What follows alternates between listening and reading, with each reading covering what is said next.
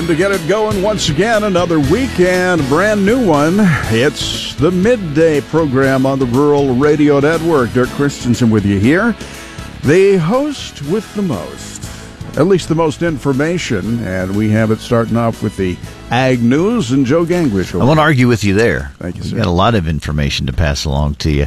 Now, we heard last week, of course, about the big win for beef concerning trade opening up in China, but there are also some concessions agreed to concerning genetically engineered products from the U.S. We'll learn more about that in Ag News at 1213. Also, a bill in Congress would help farmers improve some irrigation systems. We'll take a look at that as well. At 1219, our weekly market visit with Mike Zuzolo of Global Commodity Analytics. Starting off our new marketing week today, we'll get his thoughts at 1219. Also, a new role for former administrator of the Farm Service Agency. That, of course, is Val Dolcini. Susan visited with him, and she'll have our newsmaker segment with Val at 1245.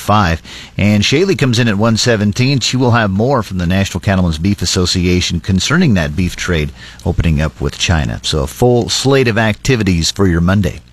That really uh, had a big effect on everybody's, if if not the markets, as much as the mood last week, didn't it? That's right. You can always rely on me uh, having some, you know, taking a day off and big na- big news breaking on the day I am gone. So that- that's why we have lots of folks to cover. That is true. All right, here's Jason Jorgensen on sports. Huskers had their hands full with Michigan State over the weekend. They still found a way to take two out of three from the Spartans, and yesterday's come from behind 8 7 victory keeps Nebraska in first place in the Big Ten standings going to the final three games of the regular season. Keep in mind, it's, it's been a while since the Huskers have actually won a Big Ten title or any kind of title in baseball. So uh, we'll see how they navigate things the rest of this week at Penn State. We'll get the thoughts of head coach Darren Erstad about yesterday's victory. Also, former Husker linebacker Josh Banderas. He would appear to be part of the Broncos' plans. They picked him up as a free agent, then signed him yesterday to a three-year deal worth about $1.6 million. And they didn't draft any other linebackers, so he's, he's got like his chances there. Yeah. And tonight is the NBA draft lottery where bad teams hope the ping pong balls go their way and they can pick someone to hopefully make a difference. Absolutely. Well, nothing nicer could happen to Josh than to play at the Broncos. Yes, That's great. Hopefully it works out for him. Yeah, and also, I, and I know it's a long way off, but wouldn't it be great to see Nebraska at TD Ameritrade? at It TD would. Ameritrade Park, yeah. Long overdue. Absolutely. Yep. They'd fill that place up three or four times over. Let's go to Bob Brogan on business. Energy companies leading stocks higher in midday trading as the price of crude oil climbed, keeping major indexes near record highs. Also, of course, um, ransomware spreads, and uh, the Eddie Haskells of the world are sitting out there smiling right now. Somewhere there's a guy named Eddie that's behind all of this. Let's bring in Paul Perkins to talk some weather here. Our eye in the sky has his mouth behind the microphone. I don't know if that's a good image here or not, but anyway. It works for everybody out there. Don't worry about it. Don't worry about it. Just talk weather. All righty. Yeah, it's warming up very quickly as you head into eastern Nebraska. From about Aurora on into eastern Nebraska, temperatures already into the low 80s, a lot of upper 70s in some locations across southern Nebraska. This front that lifted or moved through yesterday is a cool front. It's lifting back to the north as a warm front. Also kicking up a little light sprinkle activity this morning from about northeast Nebraska down to around Spalding and also towards the Tri Cities area, Kearney, Hastings, and the Grand Island area. But gradually that front lifting to the north, resulting in a warm, uh, warm afternoon for us today. Some strong south winds transporting a lot of moisture to the north, a lot of low level moisture, so we'll feel a bit on the humid side. That moisture teaming up with some disturbances later today for a scattered chance at some thunderstorms.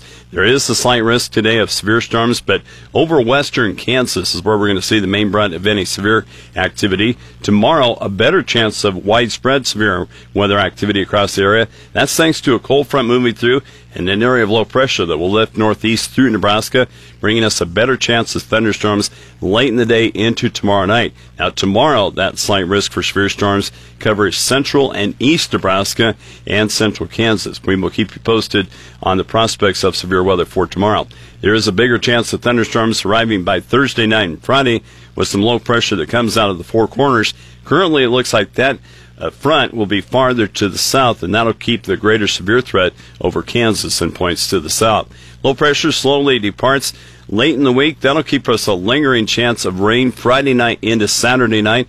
Temperatures for the rest of the week past Wednesday going to be seasonably cool late in the week and over the weekend. There may be some days where we struggle to even get out of the 50s. In the long term forecast, a high likelihood especially early on. Temperatures for Nebraska and Kansas will be cooler than normal this weekend through the Sunday of Memorial Day weekend, so a prolonged cool period there. In that time, daytime highs in central Nebraska usually average in the low to mid 70s, with overnight lows on average in the low 50s. Precipitation this weekend and early next week in Nebraska expected to be above normal, then trend closer to normal the middle of next week through the 28th in Nebraska. An above normal precipitation forecast the entire time for Kansas from this weekend through the 28th. Soil temperatures at the 4 inch depth. Your soil temperatures at the 4 inch depth is 7 this morning in the upper 50s in the northwest half of Nebraska and that far northwest corner of Kansas. Or if you're along the north of the line from Norfolk to Lexington and Goodland, soil temperatures in the upper 50s. South of that line, soil temperatures in the low 60s in much of central and east Nebraska and nearly all of Kansas or along and south of the line from Columbus to Kearney and McCook. In the markets today, weather factors include rain focusing on the Midwest, western Midwest this week and a mild trend for the southern plains wheat areas. A slow moving storm system will become better organized over the western U.S. before emerging midweek across the central plains. It will cross the upper Great Lakes late on Thursday. Rain and locally severe thunderstorms will affect portions of the plains and upper Midwest with this system. A second system late in the week will result in additional rain across the central and southern plains, also the mid south. Planning delays from the rain expected in the northern plains and western Midwest. Drier conditions, though, in the eastern Midwest will improve their chances of getting to the field. In the southern plains, the wheat continues to recover from the April cold and snow. Warm and dry weather would help, but some unsettled and cooler weather is expected late in the week, but it is warm and dry for the time being. In Argentina, locally heavy rain in store for east central crop areas to disrupt their harvest. Crop areas of England, they received moderate to locally heavy rain this past weekend, and that was the first time in six weeks and rather timely for wheat production prospects for them. England. Yeah. Uh, a little dry there for a while. Never so. hear about English yeah. weather. Yeah, it has to be kind of earth shattering a lot I of times for that one. yeah, well, there's one right there. And if you, uh, I of course want to remind you that our uh, ag weather today is brought to you by Coolman Repair. Thanks to them for sponsoring, and thanks to weathermen everywhere for bringing us a couple of very, very nice weekends. Thank you, sir. Yes, uh, it not it didn't snow this weekend for the second time in a row, so we were very happy about that one. About that. Yeah, when you need weather anytime. KRVN.com.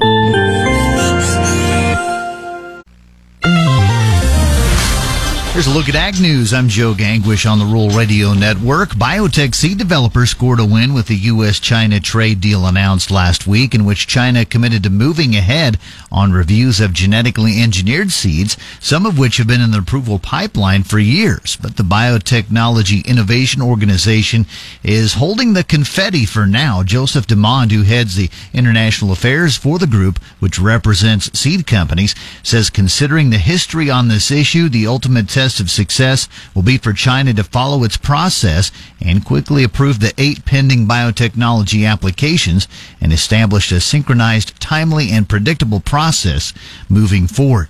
Meanwhile, investors who have amassed big sets, uh, or big bets rather, against corn right now, they soon could be disappointed. Recent government projections, which call for a decline in U.S. production here in the coming season, offer another reason for the grain to maybe pop higher this year.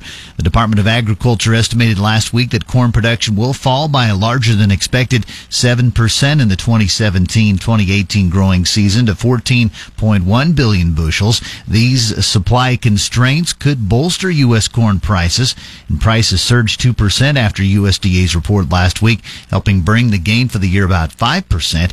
Jack Scoville is a vice president at Price Futures Group in Chicago. He says he thinks prices could approach $4 a bushel compared with the recent 371. He says it's a market seeing significant reduction in planted area for the coming year. Of course, he says weather will be a key determinant on that price moving forward. Well, with USDA moving forward on reorganization, one moving or one former administrator called on uh, moving forward a good thing. Susan Littlefield has more on that for us. With the reorganization set to take place with the USDA, former administrator of the Farm Service Agency, Val Dolcini, says we need to look at this as a good thing. And a good example of that is when the USDA created the service centers to make it easier on those in ag. View that man or woman that walks through the door, whether they're a farmer, a rancher, or just a rural citizen looking for information about USDA program as one common customer and not as an FSA customer or an NRCS customer or a rural development customer or any of the other uh, agencies that call USDA home. I think if we view those folks as a common customer, we can serve them better we can achieve some greater administrative and programmatic efficiencies, and we can save the taxpayer some money uh, in the process. So I think that this is a good thing for folks to examine carefully. And Dolcini said, of course, the administration hasn't fully rolled out what they're going to do, but it's got to be a good thing, he said, for not only USDA, but for those that use the system. That's Susan Littlefield with that report. China's announcement late last week to open their market back up to U.S. beef has been a work in progress. Let's get more on that from Shaylee Peters. There's still some work to be done before the first shipment heads to China, and while there have been similar announcements in the past, Kent Bacus, NCBA Director of National Trade, says China's most recent news is a culmination of meetings past. Uh, this latest announcement really focuses more, I think, on talking about the culmination of, of all the meetings for the technical discussion. And so that's what we're hoping to see here in the very near future. I think it's also important to realize that with this July deadline in place, you know, we're hopeful to see those details from the protocol here very soon. Uh, there's a goal of trying to restore beef access or have beef arrive in China by a deadline, the latest of July 16, 2017. Well, that's not too far away. You can catch more information, of course, on that beef story at ruralradio.com, including many of these interviews via podcast. This is the Rural Radio Network. Welcome back to the program, and we talk with Mike Zuzolo, Global Commodity Analytics. We see the winter wheat prices extending the losses here, pressured by a little bit of commercial selling, I would guess. Mike, what's the story? Yeah, I think you got two big things going on today, Dewey, that really offsets uh, some of the conversations you have with producers around the country in terms of problematic corn and bean planting progress. But you've got, I think, the trade relitigating the wheat supply that USDA put out. Global numbers just ballooned last week, and we didn't really trade that. We traded the shorter corn numbers, and we really didn't price in much of the increase in the wheat supplies globally, if you ask me. And you know, as we talked right before the we went on the air, you, you're seeing improved demand in wheat. You saw it in the wheat export inspections today, but it's not enough to keep up with USDA's piling more wheat on in their monthly reports. I think the second thing is we're just flat out moving into a bearish crop conditions report being priced in today. We think the trade is is thinking you're going to see bigger corn acres being uh, utilized as far as planting again because you've dried out and warmed up that has come at the expense of maybe not seeing as many bean acres planted. So trades buying beans, selling corn, and I think they they believe that the wheat crop conditions are going to be really improved dramatically compared to what they were expecting maybe three or four weeks ago. World weather does that continue to be watched? Yes, it does, and I think you've had a little bit of um, pressure alleviated there. We had some European, French, Spanish crop problems. They're still there, but they're not as bad. The market has priced them in in Europe it was interesting. We had quite a divergence between the European wheat price action last week and the U.S. price action last week. So there is a premium over in Europe right now, and it keeps us very competitive. So we're not bad in terms of uh, wheat supply demand as far as competitiveness. It's the overall stocks, and I think the trade assumes that Argentina and South America will be right there to snatch any business that they can from us. We're talking with Mike Zuzolo of Global Commodity Analytics.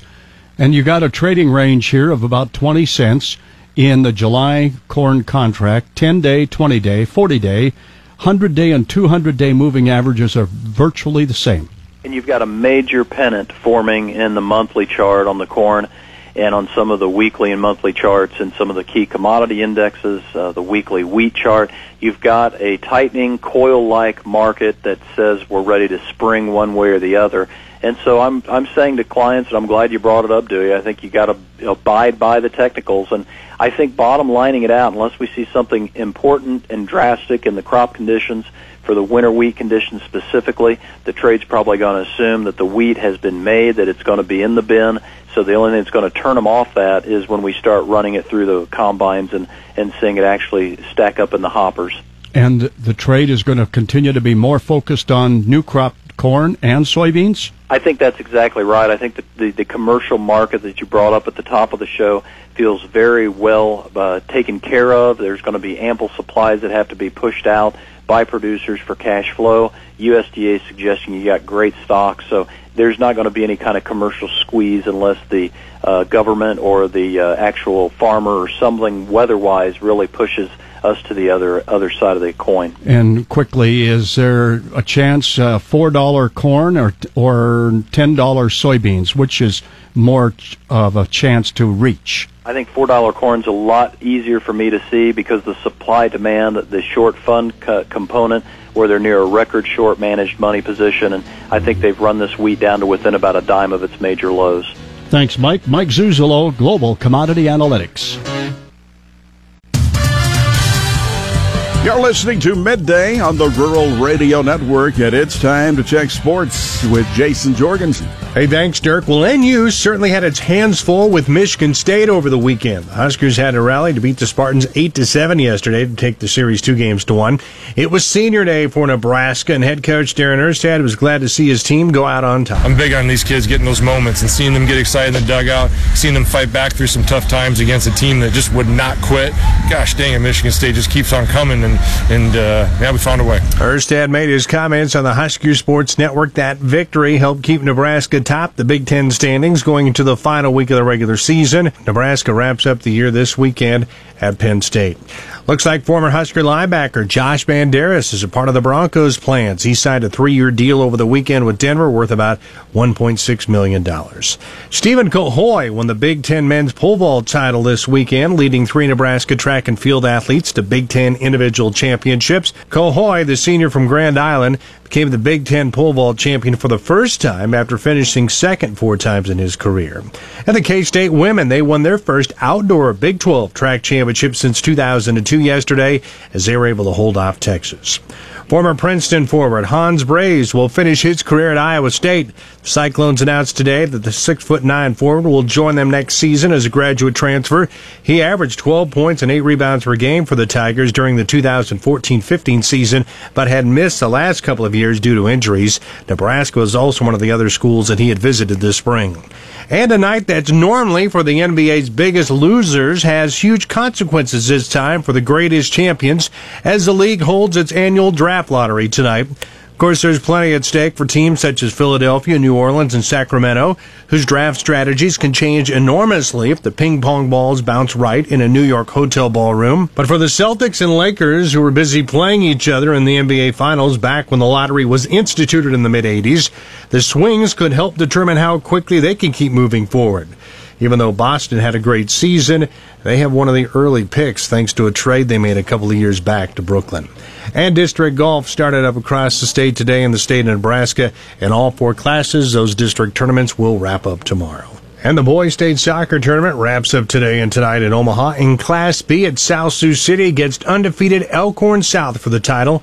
That one starts at 5. That will be followed by the Class A state title matchup as Creighton Prep takes on Omaha West Side. That one's due to start around 7.30.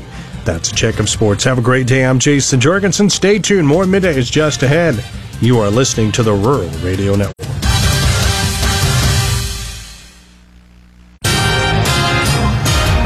Highs today in Nebraska, mainly in the 80s with some lower 90s in the southwest. I'm Dave Schroeder. Governor Pete Ricketts has announced that all U.S. and Nebraska flags are to be flown at half staff today in honor of Peace Officers Memorial Day. The guidance is per White House proclamation issued mid morning.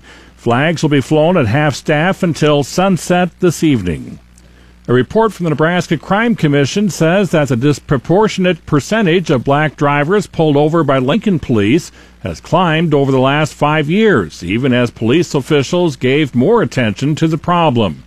Black drivers accounted for about one in every 10 motorists pulled over last year, even though African Americans only accounted for a little over 4% of the city's population. The report released in March highlights the racial disparities among traffic stops for agencies like the Lincoln Police Department, but doesn't give an exclamation behind them. Police officials deny racial profiling drives the disparity. The Commission has been tracking data on racial breakdowns of traffic stops and the results since 2001. AP correspondent Louise Watt reports experts are giving urgent advice on how to protect against the global ransomware cyber attack. People should update their systems. Also, authorities are in particular warning government departments to make sure that any infected computers are taken offline. Therefore, they hope they can stop them infecting the rest of the networks. The full extent of the damage from the cyber attack felt in 150 countries is unclear and could worsen if more malicious variations of the online extortion scheme appear. Kansas legislators have advanced a proposal to raise a modest amount of new revenue by imposing Kansas's sales tax on some services while promising a future cut in the tax on groceries. The Kansas House approved the measure Monday. The measure would raise about $115 million over two years by imposing the 6.5% sales tax on a few services and would cut the tax on groceries in the year 2020. Meanwhile, the legislature's annual session in Kansas has reached its 91st day, with leaders having budgeted for 100 days. The session's 90th day was yesterday. Session lengths have varied widely over the past decade. A 73 day session last year followed a record 114 day session in 2015. News happens anytime, anywhere. Send word to us with a tip under the news tab at krvn.com. In the news center, I'm Dave Schroeder. The former administrator of the USDA's Farm Service Agency isn't letting grass grow under his feet. Good afternoon. I'm Susan Littlefield on the Rural Radio Network.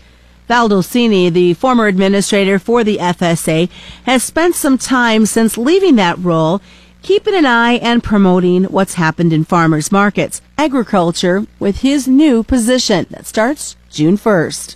That's right, Susan. You know, I have stayed busy on the ag front. I've been uh, working with some local farmers and ranchers in the Maryland and Virginia area and talking to them a little bit about better ways to access USDA programs and tools and services. And I've embarked on a farmers market tour of, the, the states around this area too, and I'm doing a little bit of blogging on that front. But professionally, I'm going to become the president and CEO of an organization called the Pollinator Partnership beginning on the 1st of June, and that's a international conservation organization that's focused on the health and habitat and conservation issues related to the world's pollinators, and those range from honeybees to native pollinators to butterflies to some of the other critters that uh, pollinate fruits and vegetables and other plants all over the world.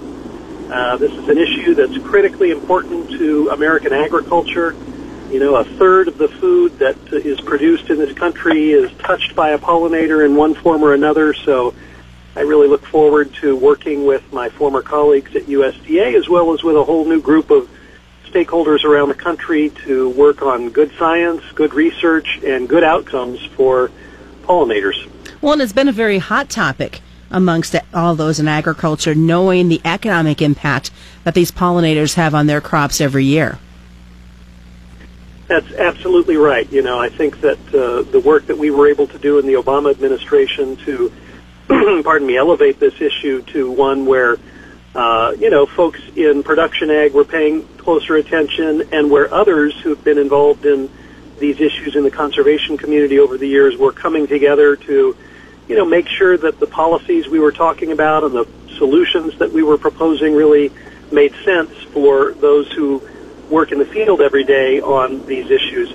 I look forward to bringing the perspective of somebody that's worked closely with production ag over the last eight years uh, to these conversations and bringing the relationships that I've been able to build with folks here in Washington, but in all 50 states, really, uh, you know, to make sure that these issues continue to have a real elevated focus, and that the new team that Secretary Perdue is pulling together at USDA and throughout the administration are as focused on pollinator issues as we were in the Obama administration. I'm certain that they will be. Really look forward to uh, working with folks here in Washington and throughout this country on issues uh, as we begin to talk in earnest about the 2018 Farm Bill and some of the conservation and pro-pollinator policies and programs that existed in the 2014 bill and really making sure that those are uh, embedded into farm legislation as we go forward. Everyone has a stake in the health of pollinators, whether it's commercial honeybees or native pollinators or, uh, you know, birds and butterflies for that matter who, you know, impact our fruits and vegetables around the nation. And so I look forward to bringing some of my relationships and experiences to bear on behalf of the the nation's pollinators. It's going to be a lot of fun. And it's pretty cool, Val, that so many companies. I mean, I, I think of Bayer and the work that they've done for bee care, and then the the youth trend that is out there of these young adults, whether they're still in high school or just graduated, are embracing and wanting to get more involved with pollinators, raising bees, uh, and being proactive in, in their plantings and what they're doing. Well, that's absolutely correct. You know, there's a lot of interest on the part of seed companies, of agrochemical companies, of national conservation organizations, on the part of academics, government officials, and others in making sure that we're able to coalesce around good collaborative programs that benefit pollinator health. You know, we spent a lot of time, and I certainly personally spent a lot of time working on urban agriculture issues in my time as the administrator at the agency and this fits hand in glove with that as well. Here in the District of Columbia, for example, there is a local statute that promotes beekeeping in your backyard here in Washington, D.C., and that's just one example of, I think, a lot of cities around the country that are, you know, looking to promote urban agriculture, to promote uh, backyard beekeeping, and certainly there's a very active group around the nation that promotes the health of honeybees in general. So it's going to be a great opportunity for me to continue to stay involved in agriculture in a new way in this role, uh, one where I'll, I'll have an opportunity to continue to, to to work with my friends at the department and on the Hill and elsewhere in town to make sure that we're all pulling in the same direction on this issue. Well, a great opportunity, and I look forward to, to work with you as you take on this new adventure because I have a soft spot for bees. So, uh, looking forward to, to seeing what you do to be able to increase the, the consumer and the producer's knowledge of the pollinator industry. Well, thanks very much. You know that I'll keep you posted on the things that we're doing on this topic. My conversation with Val Dolcini. I'm Susan Littlefield on the Rural Radio Network.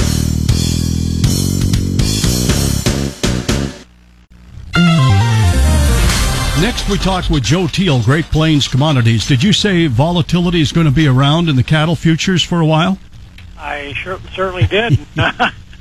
I'm going to have to second that vote. Yep. Uh, it uh, it will be around for quite a while. I'm, uh, until we get the open interest down in the cattle, uh, you can expect it. Uh, uh, but anyway, we finished sharply lower again uh, uh, after uh, attempting to rally early. I mean, we opened higher, but uh, uh, we soon failed, and uh, down we came. I think a lot of it uh, had to do with uh, uh, we did trade some cash cattle uh, uh, late Friday, uh, a little bit softer, uh, and I the uh, uh, Packers don't seem too interested uh, on this start of this week, so uh, that put a lot of pressure on once again, and uh, down we came. So triple-digit losses in both cattle and feeders. Uh, this after uh, limit up on Friday in the feeders. So.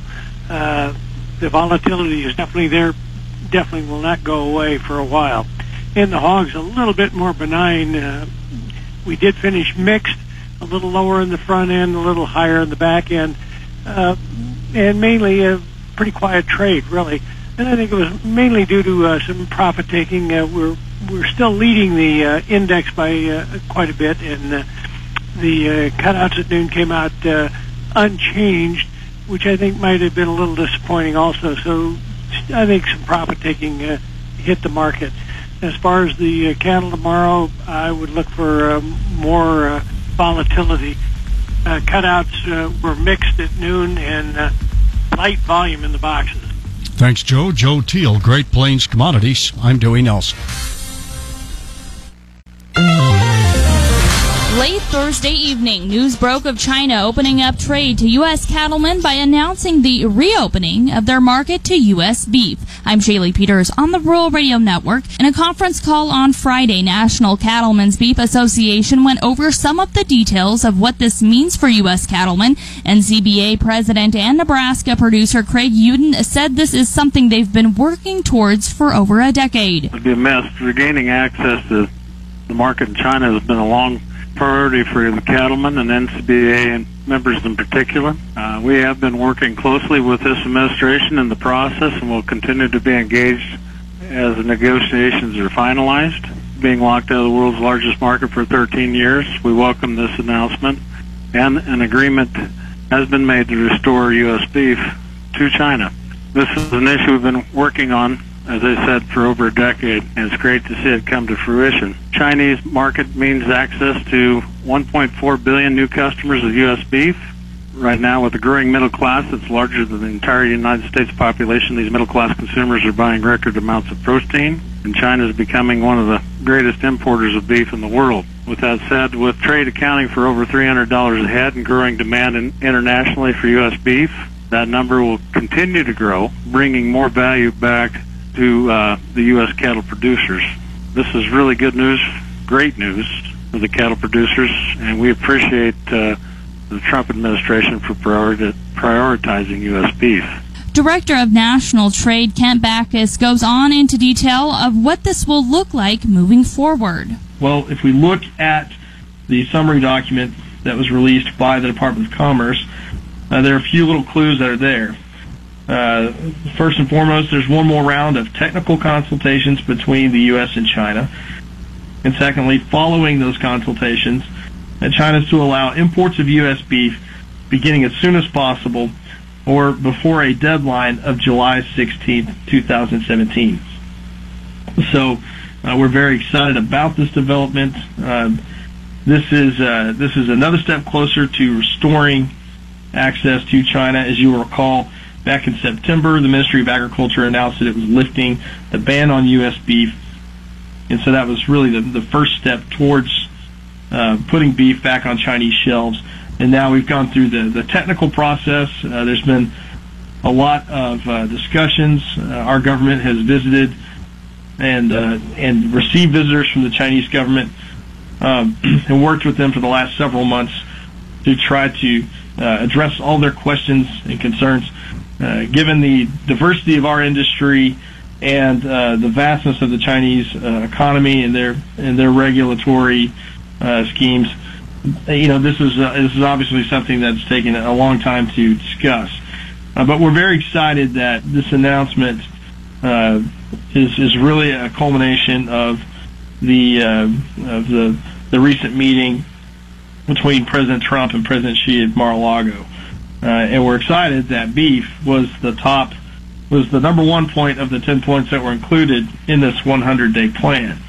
So, um, we are excited to learn more about this. We're excited to see the uh, potential of U.S. beef entering into China Again, hearing comments from the National Cattlemen's Beef Association on the announcement from China about opening their markets to U.S. beef. For more on this news, find our podcast and stories by visiting ruralradio.com. I'm Shaylee Peters, and you're listening to the Rural Radio Network.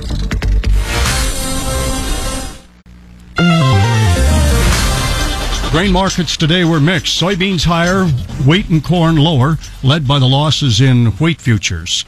Dewey Nelson on the Rural Radio Network. With us today, John Payne, Senior Marketing Analyst with Daniels Ag Marketing in Chicago and publisher of the newsletter This Week in Grain. We'll start with the wheat, and you saw some commercial selling today, didn't we? Yeah, we did. Really from the jump. Last night, uh, have uh, a few guys I work with uh, on the commercial side down in Texas. They they were selling early and often uh, all through the night and this morning, and I think you're just seeing some early commitments being made for folks who are either going to be harvesting early or maybe realizing that what their crops are going to look like. So uh, at this point, hard to find anything that's really moving the market. Global markets have pretty much been stagnant, so I think we'll come back from this. Um, but I tell you what, there's some things going on overseas with a couple of big commodity players uh, that could have you know some push on the market right now, and that might be why we're seeing you know oats down four percent at one point and, and wheat down three plus percent at, at a certain level today. So uh, certainly not the way I'd love to start the week out, but um, in the case of corn and beans, it's just Groundhog's Day. 367 half and 960 on the new crop is uh, isn't going to you know change anything in the short run. Things don't change much for that July corn contract either in that 20 cent range for seven months. This is something that needs to be broken at some time, doesn't it? Yeah, you'd think so. You think so, and, and I mean, really, the the more boring. If you want to look at a boring trade, look at the spreads. Look at the you know new crop over old crop spreads, which you know at this time in years past have been rocking and rolling, moving three or four cents a day. Which you know at this point since April, the middle of April, so a month from from this last month, July over December, corn has moved. I think a cent in a cent range, hmm. which hasn't provided any change change in basis. Haven't really given anybody the incentive to trade at all. So I met with a guy from Informa last week, and he talked about how the overseas buyers are really frustrated with the U.S. farmer. That just they're not letting go of any physical product. Meanwhile, the U.S. farmer is frustrated with the uh, the buyers who aren't upping their bids. And I think it, we're at this standoff here, and I wonder you know the sellers the buyers need to buy of course to meet needs but but the sellers in my opinion have to sell because they're up against the wall here with old crop. So shorter term here i i, kind of think we're breaking out to the downside given that you know we're seeing a lot of these other markets fall. But the key key key is in wheat in my opinion. If wheat can go corn can go. But at this point with wheat down i, I don't think corn has a lot to stand on. Thanks john. John payne senior marketing analyst daniels ag marketing in chicago and uh, go to their website for more information danielsagmarketing.com corn was 3 to 4 lower soybeans 1 to 3 higher wheat as much as 11 and a quarter lower. I'm dewey nelson